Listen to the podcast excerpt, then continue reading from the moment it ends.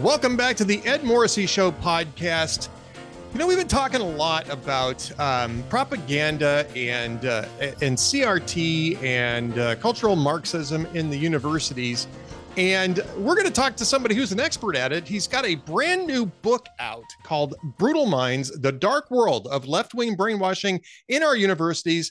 Dr. Stanley Ridgely. Um, Dr. Stanley Ridgely is a, a, clinical full professor of management at Drexel University's LeBow College of Business.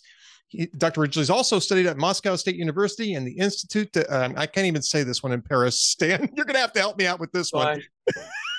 uh, Question de, de social. Uh, well, see, there you go. Uh, my last French class was uh, about 43 years ago. So there you go. Um, uh, uh, well, welcome to the show. Great to talk to you. And um, I, I got to say that uh, Brutal Minds. This is um, this is, I think, a book for our times. We every single day it seems I see some sort of nonsensical thing going on on campuses.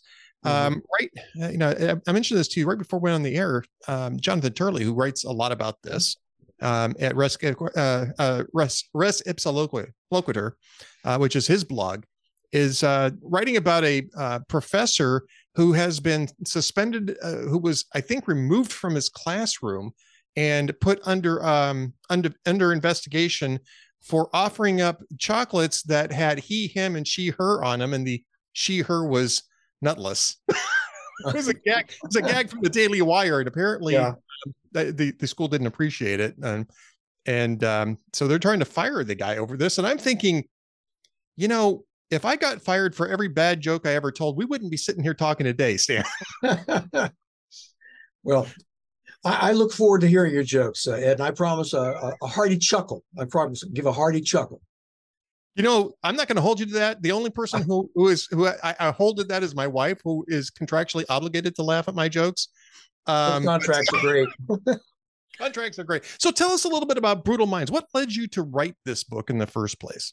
Well, I was not led to write this book. I was led to write a different book, and that book was uh, uh, I, am a business professor, although my PhD is in political science, and I wanted to look at the uh, the influence of critical theory on business. You know, critical theory, of course, is neo-Marxist, and there seems to be a, an encroachment of of neo-Marxism into the, the area of business. But the more I studied the issue, and I've been studying the issue now going on seven years, and I've read over 2,000 articles, I have read or reviewed over 150 of their books.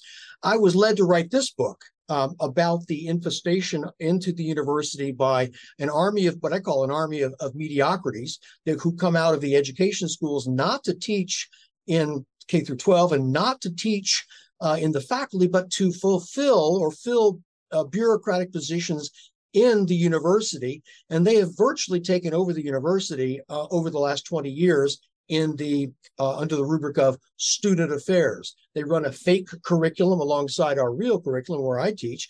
They run a fake curriculum they call the co-curriculum with fake professors or fake instructors, fake courses, and even in some cases now a fake transcript. Uh, Rutgers and St. John's universities offer these fake transcripts for outside the classroom learning, they call it. And these bureaucrats, uh, their motto, this is their motto, is boldly transforming uh, higher education, boldly transforming higher education. These are not faculty members, these are bureaucrats. And right. what exactly does this transformation consist of? Well, they engage in, as I say in the subtitle of the book, brainwashing. And I'm I'm willing to talk about that. I love talking about it because this is exactly what they do, and their techniques are exactly the same as we expect to find in American cults and cult recruitment. Um, but that's what the book is about the brutal minds of the college campuses, not viewing the university as a crucible of knowledge of the best that's been thought and said, to cite Matthew Arnold, uh, based on you know, uh, logic and reason and scientific method and, and progress, but rather as an inst- doctrine, I'm sorry, an institution of indoctrination of a particular ideology. This ideology happening to be crypto Maoist ideology. That's what Brutal Minds is about and I'm not even sure it's all that crypto. I mean, I think that yeah. you've got people in there who who are sort of openly Maoist, and we've seen it. You know, yeah. we've seen it in, in government. You know, Anita Dunn was a big time Mao, um, mm-hmm. um, you know, aficionado, I guess you could yeah. say. Um, and, and it, it, it is sort of a cultural revolution. And I'm not just talking about in the um, in academia, although I think it's probably at its worst in academia, mm-hmm. but it's it, it's expanded into uh, primary and secondary education as well as higher education. Now you're seeing this right. in all sorts of different manifestations, and it is brutal. I mean, there's a story today mm-hmm. about a school in Colorado which was creating a um, a secret uh, sex and gender awareness club, and heard about telling that. Yes. yeah, telling their, their the students to tell your parents it's an art club, and they're they're talking about suicide. They're talking about you know uh, gender transitions and puberty blockers with these. I believe it's middle schoolers or late right. elementary uh, school age children. Um, now that's going to there's a lawsuit involved in that. Um, but I mean, it's it has uh, the entire American education industry has transformed itself from education into indoctrination and indoctrination in a very brutal sense. And that's the reason why I, I love the um I love the title of this, Brutal Minds, is mm-hmm. because it really does very succinctly capture the mm-hmm. tone and tenor of what is going on. It's not mm-hmm. it's not nuanced. it's no, it's no. not subtle. It's brutal. Right. I, I, should say, late point on point uh, to your uh, to your reference to K through 12 and what's going on in Colorado. This this uh, telling students you don't you know keep secrets from your parents. I mean that, that's alarming to most people. It's not alarming to the folks who are doing it. Uh, right. And this you know, and my PhD is it was in uh, international relations, focusing on the Soviet Union back in the late 80s. And so I was kind of steeped in you know the the old Bolshevik doctrines, and this is Leninist down, you know, through and through. The idea we're going to separate you from your your children. Uh, the ultimate uh, betrayal, of course, is getting children to basically report on their parents for uh, their heresy against the regnant ideology, um, and and then rewarding them as young pioneers and, and heroes of Lenin. This has all been done before. Uh, it just has a different label. You mentioned, you know, the literal Maoist view.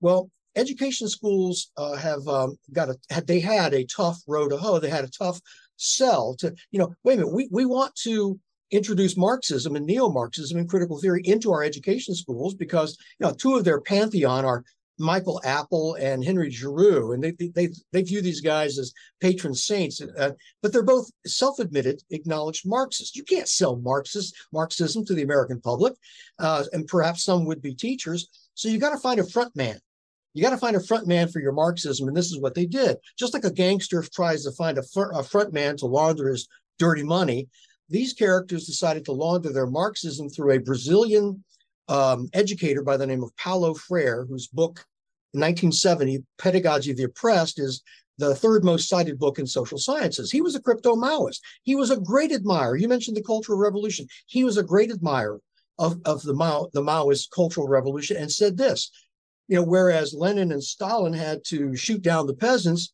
Mao Zedong has offered us the most genial solution of the century, the Cultural Revolution. Now, this guy, Paulo Freire, was a crypto, he was a Marxist and a crypto Maoist. He borrowed his education theory from, from Mao. This is the guy that inspires our education schools now to send out in their advanced degree form bureaucrats into back into the university to staff this co-curriculum, this parallel curriculum that I mentioned earlier. So it's there's no doubt about it. It's it's it's clear to anyone who reads their stuff.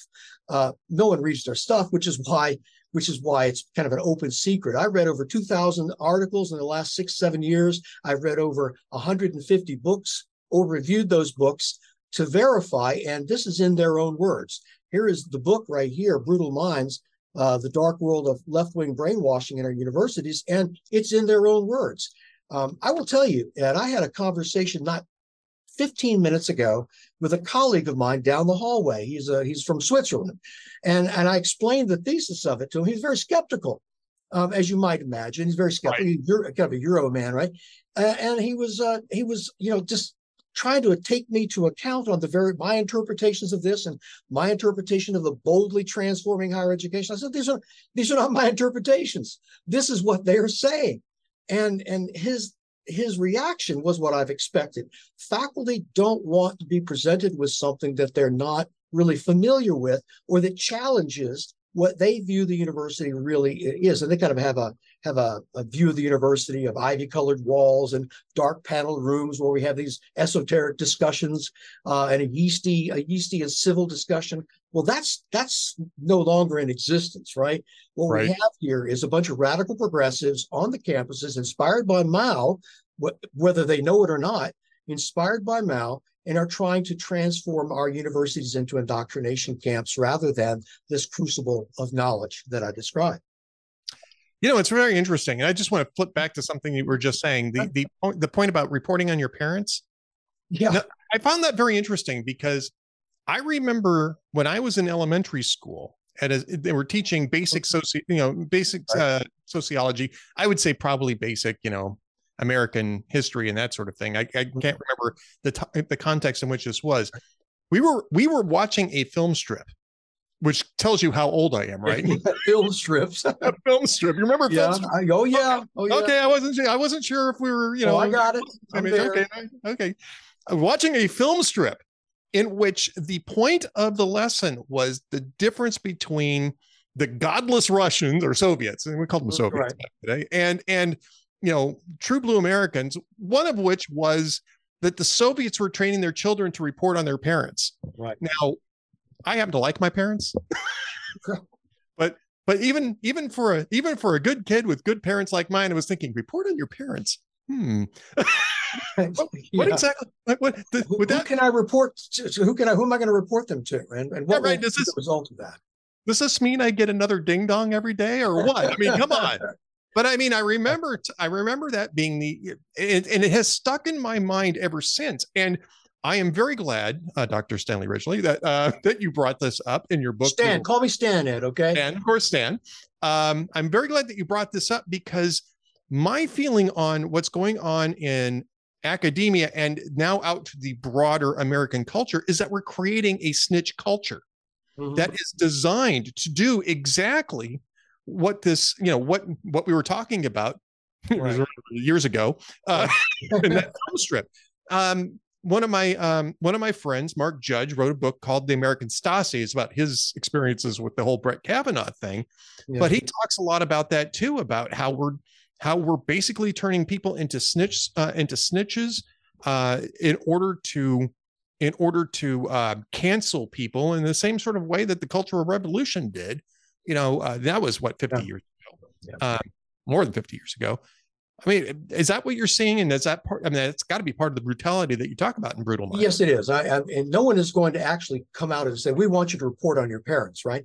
But they will say this, uh, and I'll I'll relate to you what I what I mean when I say brainwashing, because most people tend to think of the Manchurian Candidate with strobe lights and you know maybe hypnosis and physical abuse. No, I'm not talking about that. Brainwashing is a psychological manipulation program utilizing behavior modification to change someone's belief system. It's very sophisticated. The only entities in the United States that actually use this are American cults and university um, bureaucracies uh, and some class and some faculty in some classrooms. And it's a three-stage process. Uh, it's they actually have uh, brainwash manuals. I'll show you one right here. I got one right here. Um, I keep up with this. Does teaching diversity and social justice uh, in this manual, in this manual, they teach you how to utilize um, Kurt Lewin's three-stage process of unfreezing a belief system, changing it, and then refreezing it. They have changed the terminology a little bit, even though they do reference uh, Kurt Lewin. Let me share with you. First of all, you want to put students at their ease and encourage them to express trust and, quote, make yourself vulnerable. Then they move into a phase uh, that is of unfreezing the belief system, and we call this they call this defending. This is um, students undergo quote challenges to their belief system in an environment that is supportive and trustworthy. Then they move to the changing the belief system phase. Uh, let me backtrack a little bit and say that they explicitly attack a person's sense of self, a person's sense of identity. This appears in brutal minds. Uh, I quote the folks who actually say this, that this process will destabilize and may cause and deconstruct relationships with friends and family. In the surrendering phase that students face, students are presented social justice theory and Paulo Freirean ideology, and the process is, quote, confusing, disorienting, frightening. Students might feel a sense of out of control without known boundaries. And most, most important, they might feel anger and resentment and a sense of betrayal by those who were supposed to tell them the truth about the social world. They're talking about parents right there. And right. then finally, once they've got this in, you know, the people have become, the students have become receptive to this change belief system, they move to the final stage of refreezing, doing the work, engaging them activities to ensure that this, this uh, new belief system won't backslide. Here's the quote A new set of beliefs becomes home base for interpreting experience and creating meaning. The past is reinterpreted and reconstructed into a new frame of reference. End quote. That, my friend, is the brainwash laid out. Uh, it, it's, it's, no doubt about it. And uh, they engage in this, they publish this, they actually assess their success rate of convincing students, bringing them from a sense of false consciousness along a conveyor belt, their metaphor, conveyor belt to what they call critical consciousness. Now, this is a tautology, of course, that critical consciousness means that the scales have fallen from your eyes and that you can now see the contradictions and the relationships of power and privilege within society. And if someone over here, like you and me, Ed, we, we have false consciousness, that only means that we haven't uh, acceded to this doctrine, right? And, right. uh, and, and so, so in other words, we are uh, lacking in some way. We are um, broken. We are defective, and we need to be brought along. Well, this goes all the way back to Plato's cave in the Republic in the in the fourth fourth century BC, where you know we're all have false consciousness until someone decides you're going to lead us out of the cave into the bright sunlight. Well, this has been the source of, a, of, of every poseur and snake oil salesman throughout history, that they have access to hidden knowledge. And that's what our brainwash is. Right. Yeah. It's Gnosticism, basically, is what it is. It's a, yeah. it's a Gnosticism. Mm-hmm. And, uh, you know, as as somebody who is a, you know, a practicing Catholic because I'm not good at it, so you have to keep practicing it. I'm, I'm very. um, again, we're talking with Stanley Ridgely, Dr. Stanley Ridgely, who's the author of "Brutal Minds: The Dark World of Left-Wing Brainwashing in Our Universities." Mm-hmm. And I mean, I, I think that this has become a lot less covert, especially yeah. over the last few years. You know, I mentioned this thing in, in Colorado, but there's an awful lot of this that is it's not just in colorado this type of stuff is going on all over the place where they're telling kids don't tell your parents there's there are there are states now that are passing laws um, declaring themselves sanctuaries um, for children from their parents if the children's if the children identify themselves as trans and, and i don't want to keep harping on this particular aspect because this is a lot broader than the transgender issue or or right. some of the other stuff but we're seeing this kind of cult like thing going on you talk about heresies you talk about people right. who, are, who are basically um, you know, drummed out of the movement for being heretics. And we're talking people who are normally progressives who right. suddenly have have gotten drummed out of the movement. So I mean, it's got all of these things. It's got all these cult things. It's almost got a Scientology like uh, thing about um, what what is it? The suppressive persons is almost the way that this this reaction goes if you if you question any of the tenets of this religion. You know, one of the uh, things that I I've done a lot part of my research is studying uh, uh, American cults and the types of techniques that they use to attract recruits. And one of the things is the, uh, I believe the Unification Church is used to attract recruits is their motto of peace and unity. Well, you know, you can hear diversity and inclusion and belonging, and that sounds an awful lot like a, like a cult mantra that's going to attract you because who could be against diversity, equity, inclusion, and belonging? Who could be against peace and unity? What's an interesting part of this, and I mentioned this in Brutal Minds, is that it, this is one of those quirks of history where Richard Delgado, who is whose name is associated with critical race theory, he's one of the founding uh, popularizers of it. In a prior in a prior uh, existence, he was a lawyer who was uh, doing a lot of research on cults and and involving free speech issues. And so my I have a lot of references to Richard Delgado, but not his critical race theory, but his his, his research on cults. And one of the things he found is that, and, and I say this in response to people who say, well, how how good is their success rate? Because we have people who are not susceptible.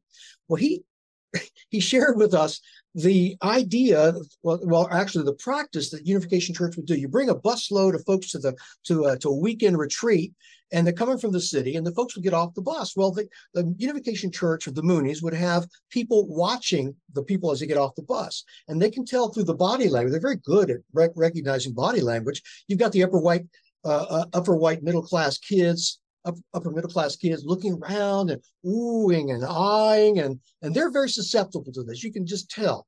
Well, there's also a second group of people who are streetwise, and these are his words, Del- Delgado's words, where they're kind of cocking an eyebrow and looking around and saying, "What the heck is this all about? What's what's going on here?" Well, the first group are sheep. That's their terminology. They'll sh- um, shuttle them over here. The second group are goats, and they will move them over here. They'll give them a perfunctory introduction put them back on the bus and send them back to town. So what they've done is essentially is to to call out anyone who's going to be a dissenter and and they're left with a group of people who are very tractable and susceptible to this peace and unity message. And then they proceed to what they call love bombing them which is yep. offering yeah you've heard this offering them yeah. unconditional acceptance warmth. This, i've never felt so accepted uh, in my life. This these people are wonderful. I can trust these people. And that's the whole point. They're trying to get you to offer trust where it is not uh, uh, really not uh, uh, worthwhile to do so. In fact, it could be dangerous. That's exactly the technique gain, gaining trust so that you will begin to self disclose information that can then be used against you. That's the brainwash, pure and simple.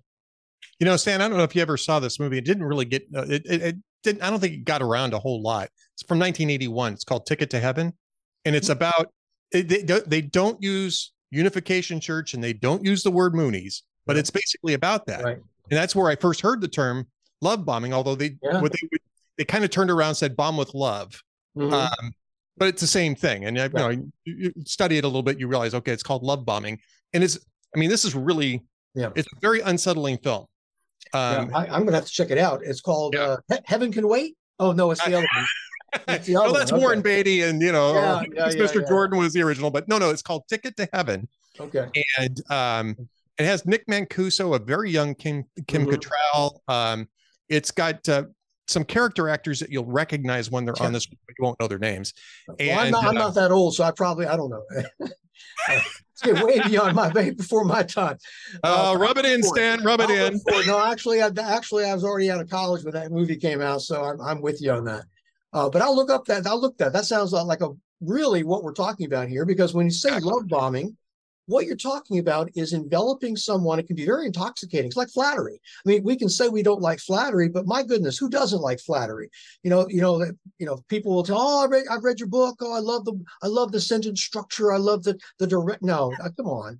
But yeah, it feels good, right? And right, uh, sure. You like you like that acceptance. You like that approval, that validation. Well, what happens if you give a tractable young person who is in a new situation, doesn't really know anyone, is feeling their way for the first time away from home? suddenly there's this group of people who is offering unconditional acceptance and warmth and affirmation just for being there. Everything you say and do is affirmed. And that's what these brainwashers do, often in often in orientation in the first couple of weeks. And that is what happens whenever you find you come back, well, your kids come back from from college, that first Thanksgiving dinner, and they seem so angry they seem so uh, alienated from you. You can sense more than simply a, you know, a growing up you sense this detachment.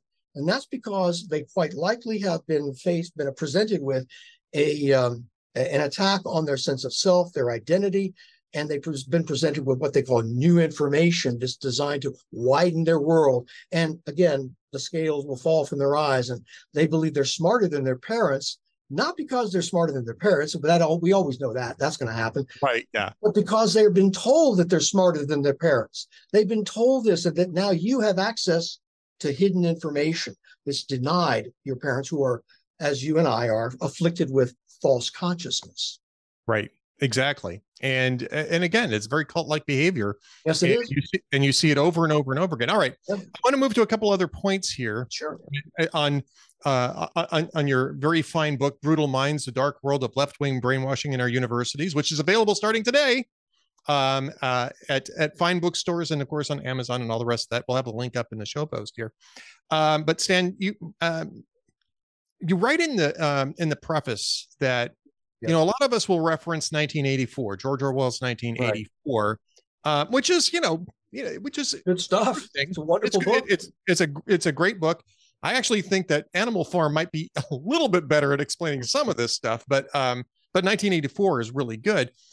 You, however, recommend Vaclav Havel's essay "The Power of the Powerless," and um, in, in order to kind of grasp what is taking place here. Tell us a little bit about that. Well, Václav Havel uh, was a playwright, and he was a dissident in Czechoslovakia when it was under the domination of the of the Soviets.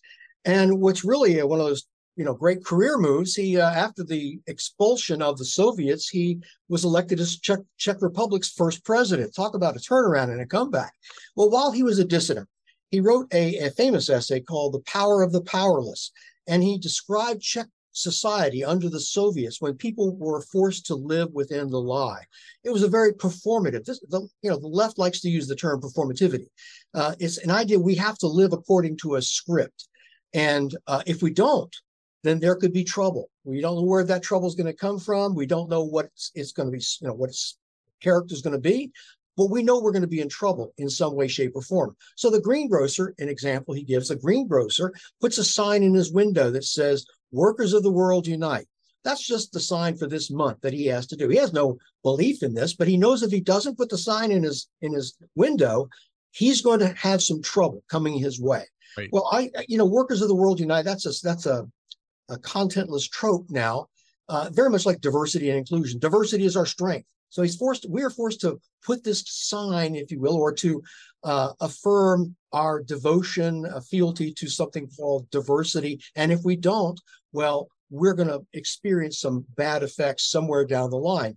You know it, I know it, and that's the lie that we all live under. Uh, and that's especially prevalent in the university where you have these affirmations. You know, it's one of those things, if you recall those old videos, you can look at it, see it on YouTube, of Joseph Stalin's speeches.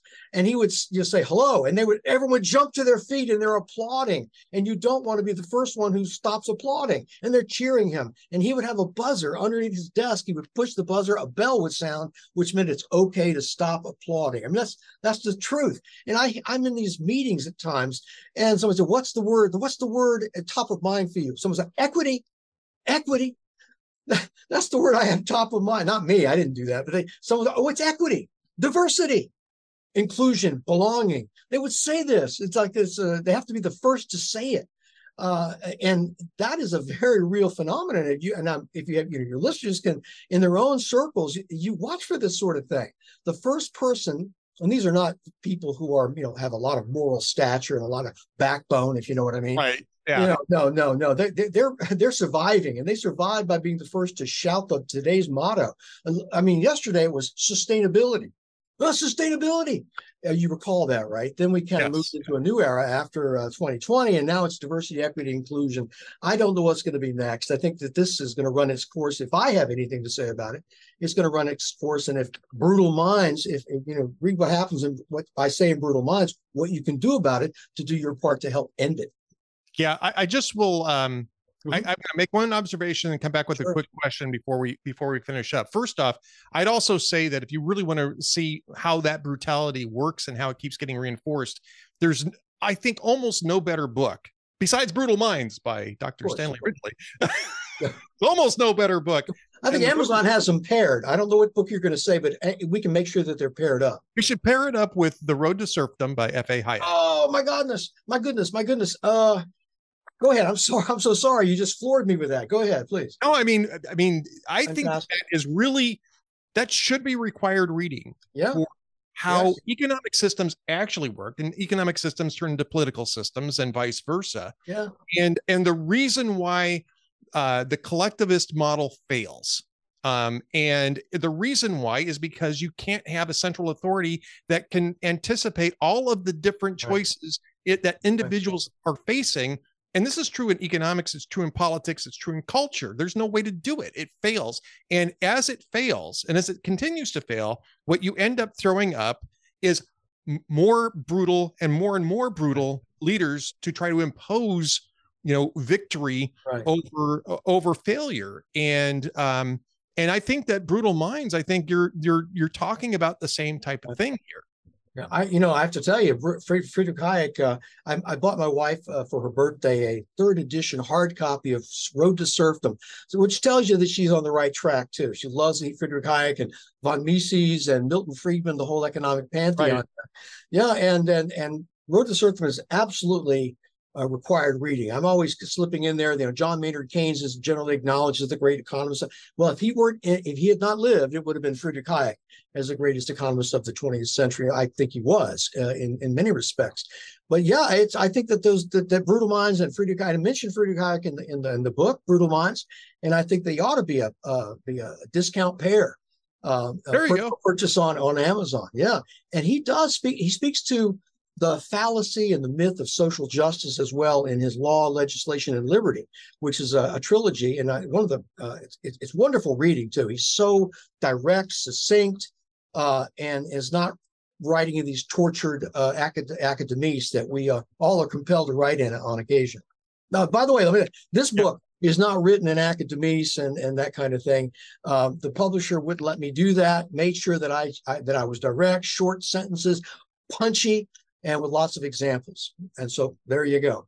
Well, it's always good to have a good editor, and I, I found oh, that yeah. with my book too. It's good to have a good editor, but yes, uh, but I think anybody who's watching this for any period of time is going to understand that uh, Dr. Stanley Ridgely is not necessarily inclined to academese. He's a pretty direct kind of guy, and his book, uh, Brutal Minds, is also mm-hmm. direct. One quick question here before we wrap it up, though. we've been talking about this in terms of academia. I mean, also, we talk about it in the broader culture, but right what has this done to the quality of education in your assessment, looking at this over the last 20 years, especially? Um, and I, I mean, we can all say, well, well, it makes it stink, but you know, I mean, what specifically right. has this done to education and to the people who are coming out of these institutions of education? Well, with respect to education schools, um, and my wife was a former public school teacher and private school teacher for a number of years, and she's confirmed this. Now, in, in education schools now, a lot of teachers who are trained are not really trained in a subject matter such as history or math or science, uh, uh you know, particular science. They're trained as educationists, who and who. This is why there seems so today. Uh, in, you know, motivated to utilize the correct pronoun and motivated to question your kids to find out what's going on at this very vulnerable age and how they can quote unquote help your kids and, as opposed to simply teaching the subject matter which uh, unfortunately uh, a lot many of them are are simply unqualified or incapable of, of teaching. That's k through 12 i'm not an expert on that sort of thing. I'm like you i kind of watch and i i know what a lot of the problems are because they come from this institution uh, that uh, of higher education, meaning education schools, that are indeed the cause of much of the problems in higher education today. Um, so I have seen a, a decline in uh, education because of this type of infestation of this particular ideology. It's kind of a closing up, closing of the American mind, uh, to, to cite Allan Bloom, the idea that there are certain things that you can't say. Um, and those things you can't say are some of the most ridiculous things that, that you would imagine. You can't give out candy uh, to your students if they're, they're not the right kind of candy, not the approved types of candy. Um, and so there's a general um, uh, depressing, uh, depressant of uh, the ideological, I'm sorry, the academic discourse, the range of thought, the, the, the multiplicity of thought that can be expressed freely. There are certain things that you don't say in public if you're a faculty member, and most faculty members know this. Um, and uh, I, I'll give you an example if I can. Sure. Uh, I, I, was on the faculty senate, um, and in one of these meetings, I was challenging the, the, the the assertion that my university was quote institutionally racist. I said, "Can you tell? Can you tell me? Can you name the people, the policies, the procedures, and programs that you believe are racist? Can you do that?" And the response that I got was that my question, just like a number of other questions that had been relayed to the to the representative of this anti-racist task force, my question indicated that I was part of the problem. Right. And that all of these questions. Now, this this response, basic hostility towards anyone who questions your theory, that is classic conspiracy theory behavior. Conspiracy theorists hate to give evidence. They will not give you evidence. And if you ask questions then you that means that you're part of the conspiracy against them. It's like, you know, well, prove you're not an alien. Well, I'm not an alien. Well, that's exactly what an alien would say. You're part of the conspiracy. That kind of thing. I've actually experienced this. It's it's bizarre. and uh, it's it's strange, but this is the type of uh, mentality that, that you're dealing with. Uh, uh, certainly on the college campus and, and a lot of places outside the campus. Well, I got to tell you, it's also basic cult behavior, which we've been discussing here. Exactly. In, in relation to uh, Brutal Minds. Uh, mm-hmm. Uh, and again, the book is Brutal Minds The Dark World of Left Wing Brainwashing in Our Universities. We've been talking with Dr. Stanley Ridgely. The book is out now. You should go get it. And while you're at it, buy Road to Serfdom too. Road to Serfdom as well, as a pair, right? Highly recommend it. As a pair, absolutely. But read Brutal Minds first. And then buy an extra copy in case your copy wears out. I think, and you want to give it to advice. your favorite college, your favorite high school student and college student. They That's can right. use this to to combat this type of thing. In fact, I would say that you probably want to give a copy of this to anybody who might be going to college in the fall, because right. that turns them from the sheep into right. the goats who are walking around going, "Really." Exactly. You're trying. You're doing that eye like like that. Yeah. I'm looking at what, what's going on here. Kind of a hyper. There you go. Hyper suspicion. Yeah. What's what's this? I I'm not buying this. That's what you want. That's, That's, exactly what you want. What you want. Exactly. All right, Dr. Stanley Ridgely, thank you so much for a great conversation. I hope we get a chance to do this again. I hope so too.